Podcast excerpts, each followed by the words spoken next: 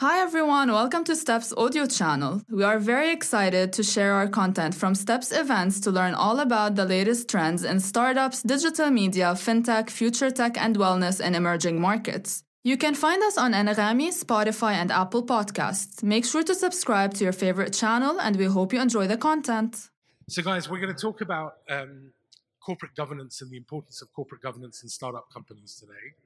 Um, this is a topic which uh, I think a lot of founders these days are very conscious of and cognizant of. Um, and of course, anybody who's out there raising certainly institutional capital is always going to be required by their investors to have solid corporate governance and a good framework for decision making and a good framework for accountability. And I think you know there are a couple of themes that I want to home in on today. We've got a very experienced panel here Suraya is a lawyer like me. Don't hold that against her or, or against me. Rawan is uh, a founder who uh, has founded a, a great company and is actually, uh, I think, seeing a lot of interest and traction from investors in the market. And the business that she's doing has a lot of um, direct relevance and concern to the concept and uh, the topic of governance. I'll let Rawan talk a little bit about what she's doing in a second. Uh, GV is representing Sequoia Capital in the Middle East region, uh, and he's been here for about a year, year and a half. Is that right, GV? Almost two now. Almost two. Um, Sequoia, obviously, a big event when Sequoia made their first investment in the Middle East uh, about a year and a half or so ago, and it's very nice to have you with us. And finally, but not least, Rayan, who's visiting from Riyadh and who is a partner at BIM Ventures. Do you guys just very quickly want to say a little bit about yourself and how corporate governance is kind of relevant to what you do. Suraya? So, my name is Suraya, and I'm the managing partner of Legal Circle. Essentially, we help startups in the early stages and seed all the way through to exit um, on all things legal. And so, one of the things we do advise often on is about um, setting up the board and what that needs to look like in the early stages, and then how that develops. And I think the key thing, and maybe what will come out of the discussion today, is it doesn't look the same at all the stages. Um, and maybe we'll explore that as well in our discussion about how it looks early on compared to how it looks a little bit later.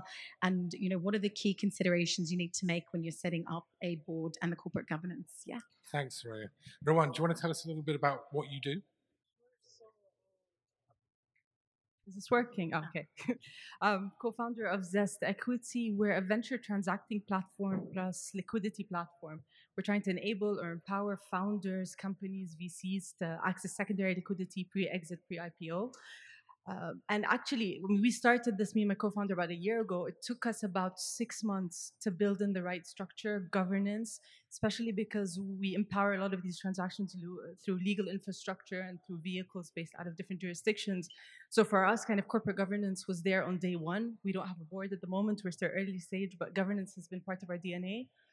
Um, and previous to this, I also ran a bank in the DIFC or, or investment bank. And, and for us, I mean, managing boards cross border between group and the intricacies of how do you deal with kind of these group level structures, executive committees, advisory committees, and generally uh, corporate governance and how important it is to manage larger institutions.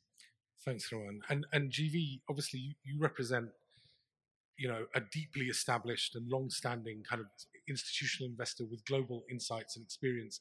And I think you've served on quite a few boards yourself. It'd be great to hear from you in terms of your sort of uh, you know, what what is your experience of uh, of governance and how do you see it? Yeah, first, uh, thanks for having me here. And uh, just as an introduction, I represent the India, Southeast Asia, and now Middle East business at Sequoia. Um, you know, when it comes to governance, the first question is: look, when people raise money, you're dealing with other people's money, right? Whether it's investors investing on behalf of LPs or founders raising capital for their businesses.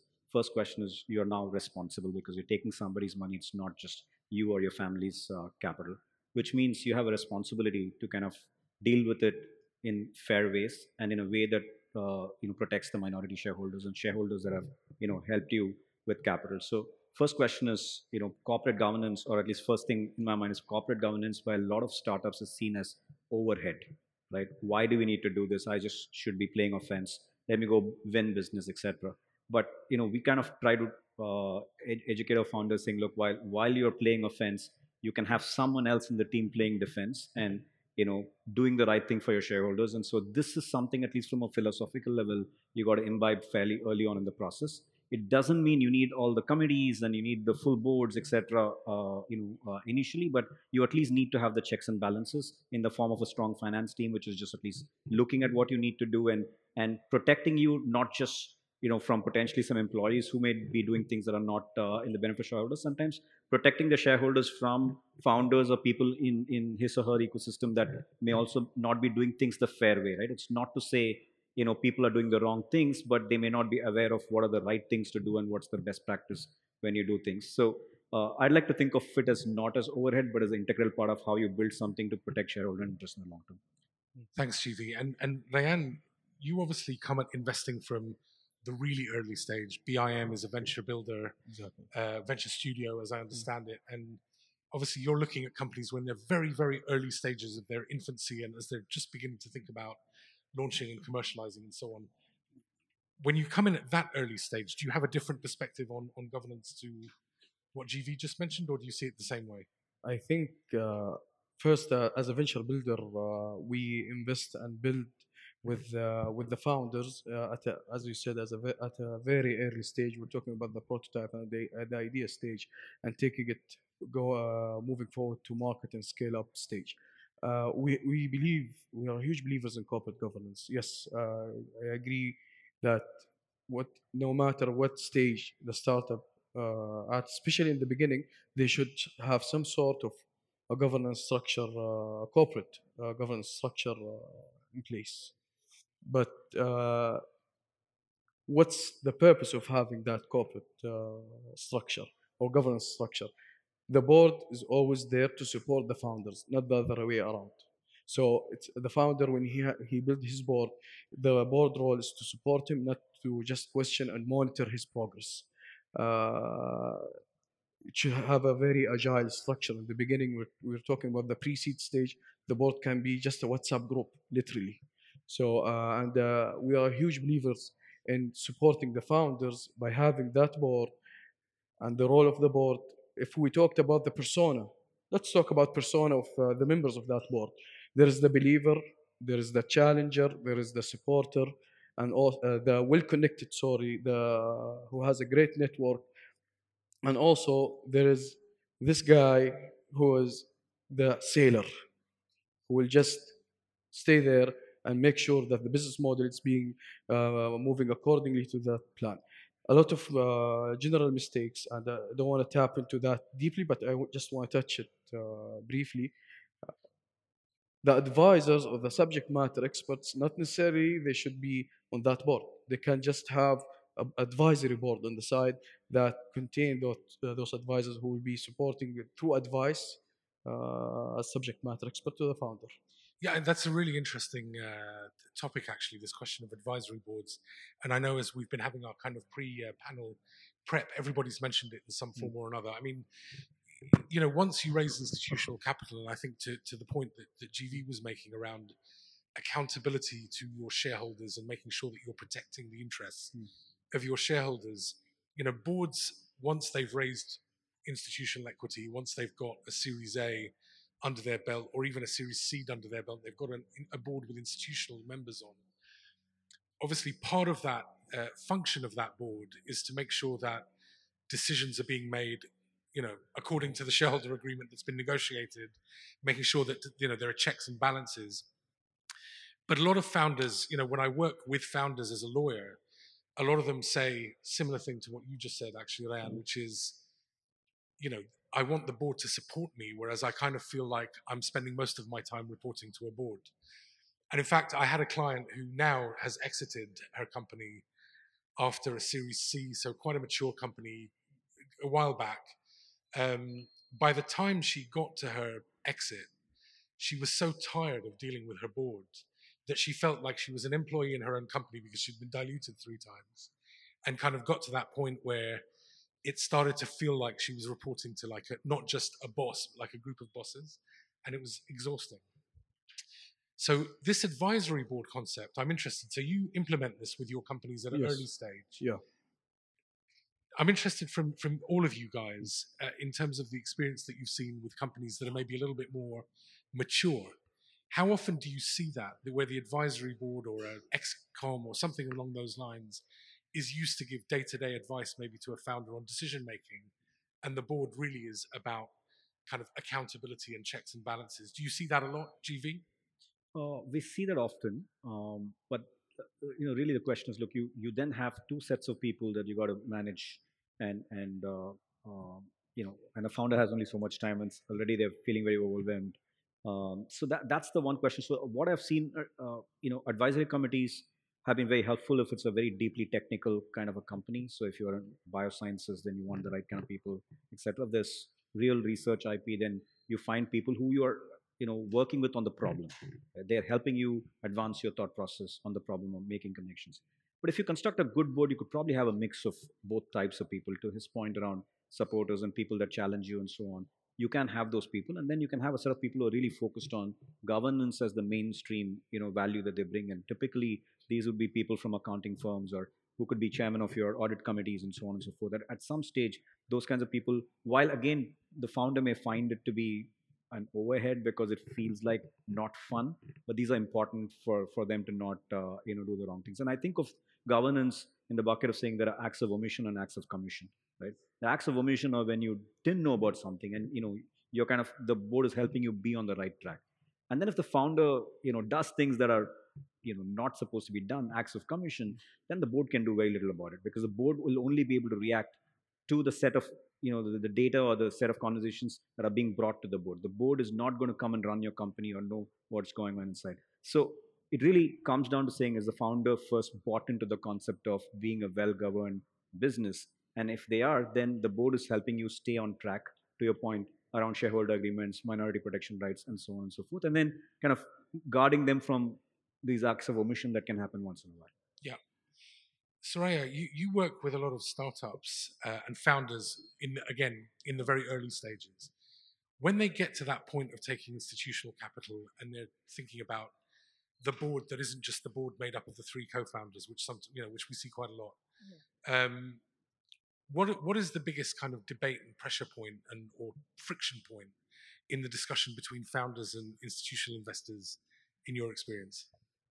Yeah, well, it's generally, I mean, at the end of the day, when the investor comes in, they always want to see on the board, you know, particularly where the ticket sizes are big and they want to be steering that ship and sort of making sure that there are all those checks and balances. Um, and usually the, the founders, because generally when we're moving to the early stage to the later stages, the founders are on that board and they really, there's that friction between how much control do I give? Do I get off the board? Do I stay on this board? Um, and, you know, what are the questions going to be like? I mean, you said it earlier yourself about one of the founders by the end of it just got so sick and tired of it and she felt like she was being policed rather than, you know, being supported by the board, which is the function of the board. Um, and so there's always that. It's about how do we provide a, how do we find a healthy balance um, and a balanced perspective on the board? So you've got people that are in it to, and have a really vested interest. Um, and then, of course, you know, the VCs or um, other institutional investors that come on and, and you know, essentially they've paid for it. They want that seat and they're going to steer the ship. And it's always about finding that that right balance, which is difficult, you know, difficult conversation to have, but it has to, um, you know, inevitably has to happen. And I think that startup uh, do need to turn their mind and realize at some point when there's institutional money, the game is going to change. I mean, they need to be ready for it. And so this is part of what we need to prepare them for that it is now changing the game. The rules are going to change a little bit, and these are the checks and balances, and you just you have to be fit enough to take it. But as well, then stand their ground to see, you know, how do we set up a framework to make it conducive so there's always that open communication, and it's not a case of being policed, but rather we're in this for a collect, and there's a collective goal of down the line having a really good price round or a fantastic valuation for our company where everybody has to gain from it. I mean, having solid governance is actually it's part of the building blocks of actually being able to get a decent round down the line, right? Well, that's because, exactly yeah. right. Exactly, all of that. So it's it's about you know hoping for the best and planning for the worst, but it's about today. Where do we want to see? Start with the end in mind and work backwards. This is what we're trying to achieve. These are the people's skills set. This is what I'm good at. This is what you're good at. This is what you're bringing to the table. Now, how do we leverage off the skills and knowledge that we have and bring that to the table to make sure that we're in the best competitive advantage we can be? Yeah. And, and look, I mean, I think when we're talking about governance, obviously we can talk about the technicality of governance, meaning company, a board, who sits on the board, what decision making rights people have. but actually, fundamentally, at the heart of it, the the spirit of good governance is around the kind of um, the concepts or the values of transparency, accountability, Absolutely. you know, honesty, good ethical behavior. And I think uh, something that we were at one you and I were talking about is, and, and you see a lot of companies obviously in, through your platform, you know, it's not just accountability and transparency that happens between management and board members. And of course, that's important. But that founders and management teams actually have a, a responsibility to imbue the kind of values of transparency and confidentiality and confidentiality and um, transparency and fiduciary obligations. yes, company, yes. you know, accountability throughout the company. So, can you talk a little bit about some of the companies that you've seen, good and bad, without naming names, obviously, in terms of how people put, you know, that at the heart of what they do in their business ethics? And I mean, I don't. One thing that I am noticing is when you have a founder who understands exactly why. I mean, why corporate governance is important. He actually lives it. He, he sees the impact today and long term. He's a lot more, or she's a lot more likely to actually trickle that culture down to the to, to the company. And I feel that founders who understand that very early on and who start implementing the fundamentals very early on end up building a very solid governance structure that's not just coming from top, not just coming because the board is asking for one, two, three, but but that they're they're embracing it, they're actually being proactive about it. And you feel like these companies end up being a lot better run. They end up being a lot more sustainable in how they grow. And then when they enter that very crazy stage of of now I'm, I'm from zero to one all the way up to the CD, they're going very fast. It becomes very easy to transition into these more stringent checks and balances because it's already kind of built in. And and talking to different founders different companies at different stages you you can start to really tell the difference between who's just listening to a set of rule versus who lives it who understands it and who really i mean embraces it across the whole uh, the whole structure um, and for us one of one of my main dd's is when i'm talking to someone and i really see that governance in place i trust the company better i'd be more likely to invest um, Yeah. so I think it's extremely important, and I think it's it's both the board and the founders together in the early stage. That first relationship that you build is extremely important. Your first investor should actually treat you like a partner. There should be engagement, transparency from day one. Because if you have that good relationship with your first board, the transition should be also a lot Yeah. more smooth. Yeah, I mean, funnily enough, eh, you know, in my in my job as as a as a law firm partner, I represent venture capital firms, mostly venture capital firms, putting capital into into early stage and growth stage companies, or founders, usually at growth stages, and of course on the M and A side with strategics. And and I mean, in every single successful transaction, whether it's a capital raising or an M and A, the quality of information, the openness of information, the comprehensiveness of disclosure around any issues is the difference between success or failure. And I remember three years ago now, a company that had two very large institutional investors, global, one of whom might be represented on the stage, were sitting in a data room looking at a Series C round. And because of a few minor issues in terms of the transparency of the company information, those investors pulled out, and actually the company died because it ran out of capital, thinking it was going to raise capital from two of the world's biggest VCs. And that's absolutely critical. So now, you know, when a founder comes to me and says, I'm getting ready for a C round, what should I do? You know, what I typically say to them is, imagine that you're about to do an IPO. You know, imagine that you are going public and you need to put every single piece of information that you have in a in a way that tells the story of your company in a very transparent way, and where you've thought about every single issue that you have. And so somebody should come and look at you as if they were an external investor and stress test every single issue that you've got and help you formulate answers so that you can be transparent and candid. There was, you know, somebody when I was much younger said to me, an architect actually, I have a strategy for dealing with really awful, ugly architectural features, which is that I paint them bright red. And I think, you know, and this is wearing my investor hat now.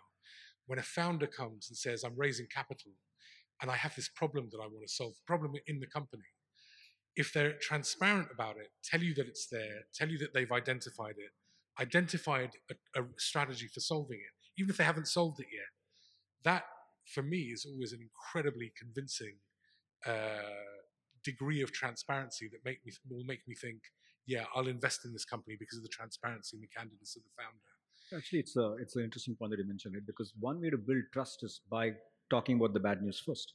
And sometimes, you know, founders tend to think like, oh, this is something I can deal with. I don't have to really, you know, complicate the situation, let the ground close, and I'll deal with it. Unfortunately, if it's found in diligence and it's not been told before, then people are probably likely to walk away. Much, much better if you can come and talk about all the things that are to be fixed and say you have a plan than kind of try to hope that it's not going to be found out. Yeah.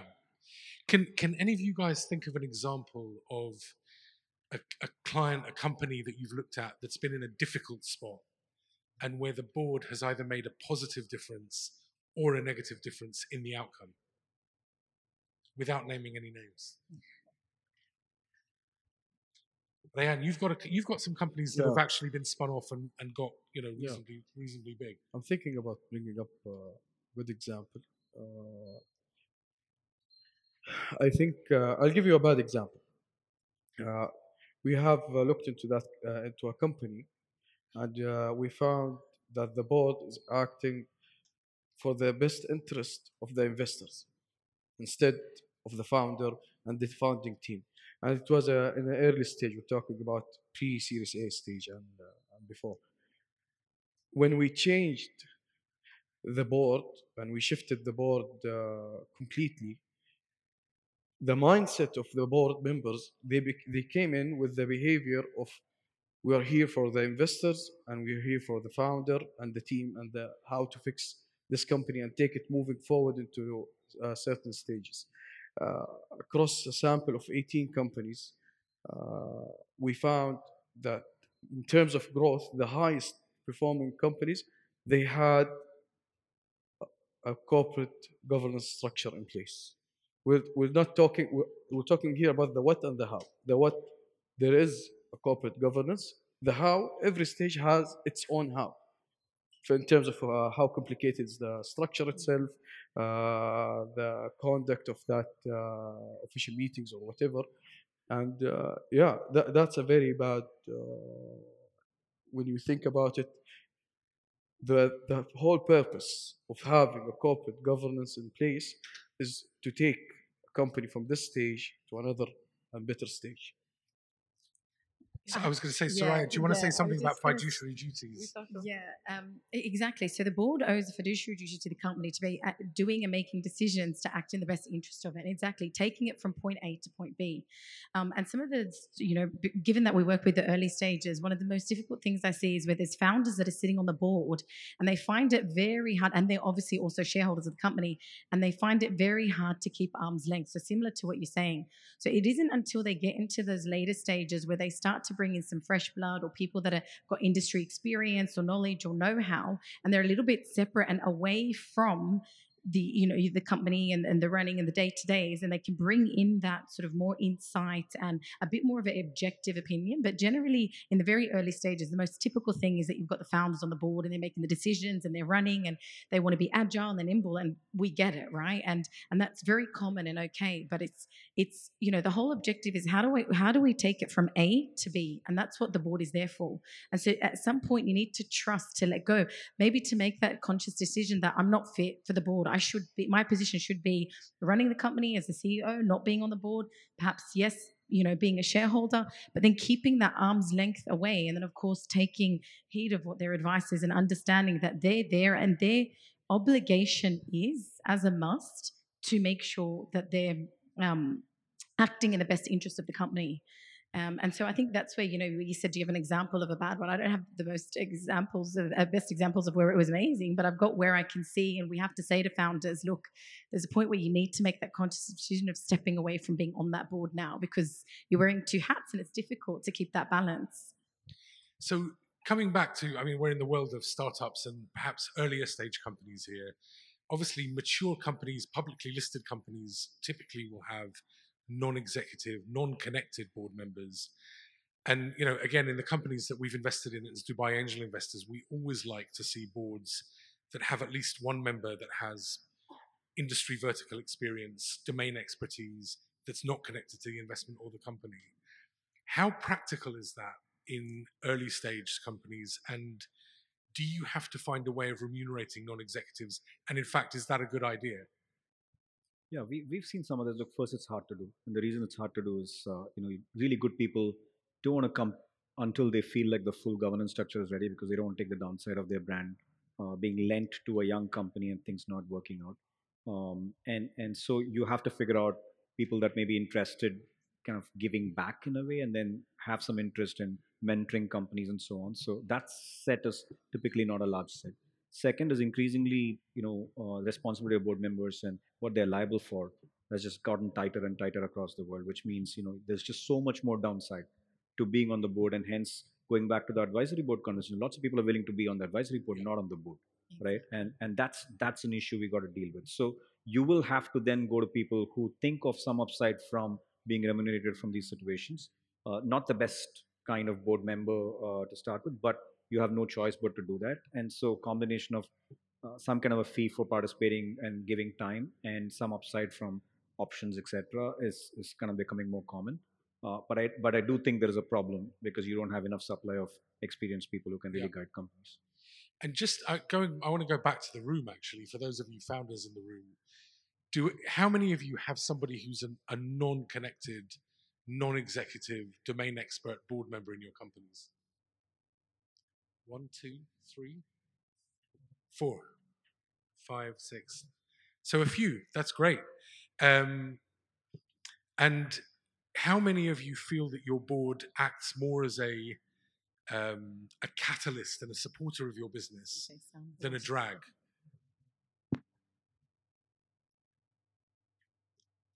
That's an honest answer. Yeah, and it's good to be sitting at the front because then the board members who are sitting at the back can't see you. so look, I mean, I'm, we've got a couple of minutes, and I, I, I do want to close with, uh, given that we have a room with quite a lot of founders, with with a piece of advice for you. And you know, again, I'll open it up to the floor and see if anybody has any concluding remarks on this. But um, I see a lot of companies, particularly in today's market. Today's market is really significantly different to what it was a year ago. And companies that may be raised in 2021, you know, at a really high valuation and are coming to the end of that, you know, runway of whatever round it was that they closed, are getting to situations now where they might not have achieved their next round valuation milestones, or they've run out of runway, or whatever it is, um, or that the the vertical that they're in has shifted, and the you know the the the environment is not the same for their company when companies get into these kind of stressed situations or distressed situations, I can tell you from a lot of data points, the difference between a functional board and a dysfunctional board is literally the difference between death and survival. And so, you know, for those of you in the room who are founders and who are thinking about your corporate governance and thinking about what you do as the company matures and you raise capital, yes, having your investors sitting on the board and represented on the board is important. They're going to insist on it, but you have a you have a responsibility as well as a founder to think about what's in the best interest of your company and negotiate hard with your investors because you need somebody on the board who's a domain expert.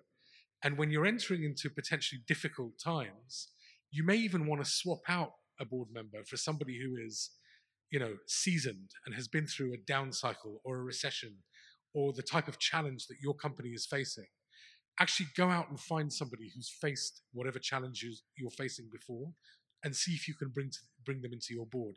I don't know whether you guys have any kind of comments on that or uh, disagree. I mean, maybe just one thing. It, it's about kind of the mentality of, of the board and your shareholders because the word self interest or anybody acting in self-interest at any stage of a company will automatically create conflict and it'll automatically lead to, to, to an inefficient situation. So the whole idea is when whether you're doing great or you're struggling to survive, if everybody comes together and thinks, okay, venture typically takes 10 years. This is not something where I can I'll act in self-interest today, can exit quickly with that, and then you guys, I mean, I'll just leave you guys to hang. This it doesn't work this way. You can't be short. You can't think short term. You can't think quick win, and I'll leave. You can't think in self interest. What's good for you as an investor is what's good for the company is what's good for the founder. So when you're aligned, and when you're long when you're thinking long term, I think for me that's a core recipe of at least building a good fundamental base that can set you up for success. That's a great point. And I think for the really critical decisions, you, you have to remember, I mean, you can structure it in a way that you were talking about the other day with the veto rights and reserve matters and things like that. I don't want to get too technical, but the idea is that if you come to those really, really critical decisions and you don't feel that there's going to be an alignment, you can try and even sort of um, make that alignment happen by saying, okay, these just critical decisions have to be by unanimous decision, for example, and put that in a shareholder reserve matter instead of, for example, a board, if you really think that's going to make the difference between the death or survival of a company. So I think there's a lot of technical things that I can see that time's up. I'm trying to fit more in than I can. Um, but yeah, there are different things, and I guess sensitive conversations that need to be had at some point. But um, like what you were saying, you know, at that point when you think of changing boards, it could also be, hey, let's negotiate that these decisions at these critical times are not going to happen by just the board, but it's going to be by a collective. Um, and then work out how that is, obviously, with the different structures and frameworks we put in place legally. But yeah. thank you very much, Suraya. No I, we've got a red light telling us that we've got to stop now. So thank you very much, GV. Thank you, Rayan. Thanks, Rawan. Thank Thank you, so much. Suraya. Thanks, everybody. I hope that was valuable and interesting. Thank you for tuning in. We hope you enjoyed the episode. You can find our content on Anghami, Spotify, and Apple Podcast. Follow us on social media at Step Conference and let's stay in touch.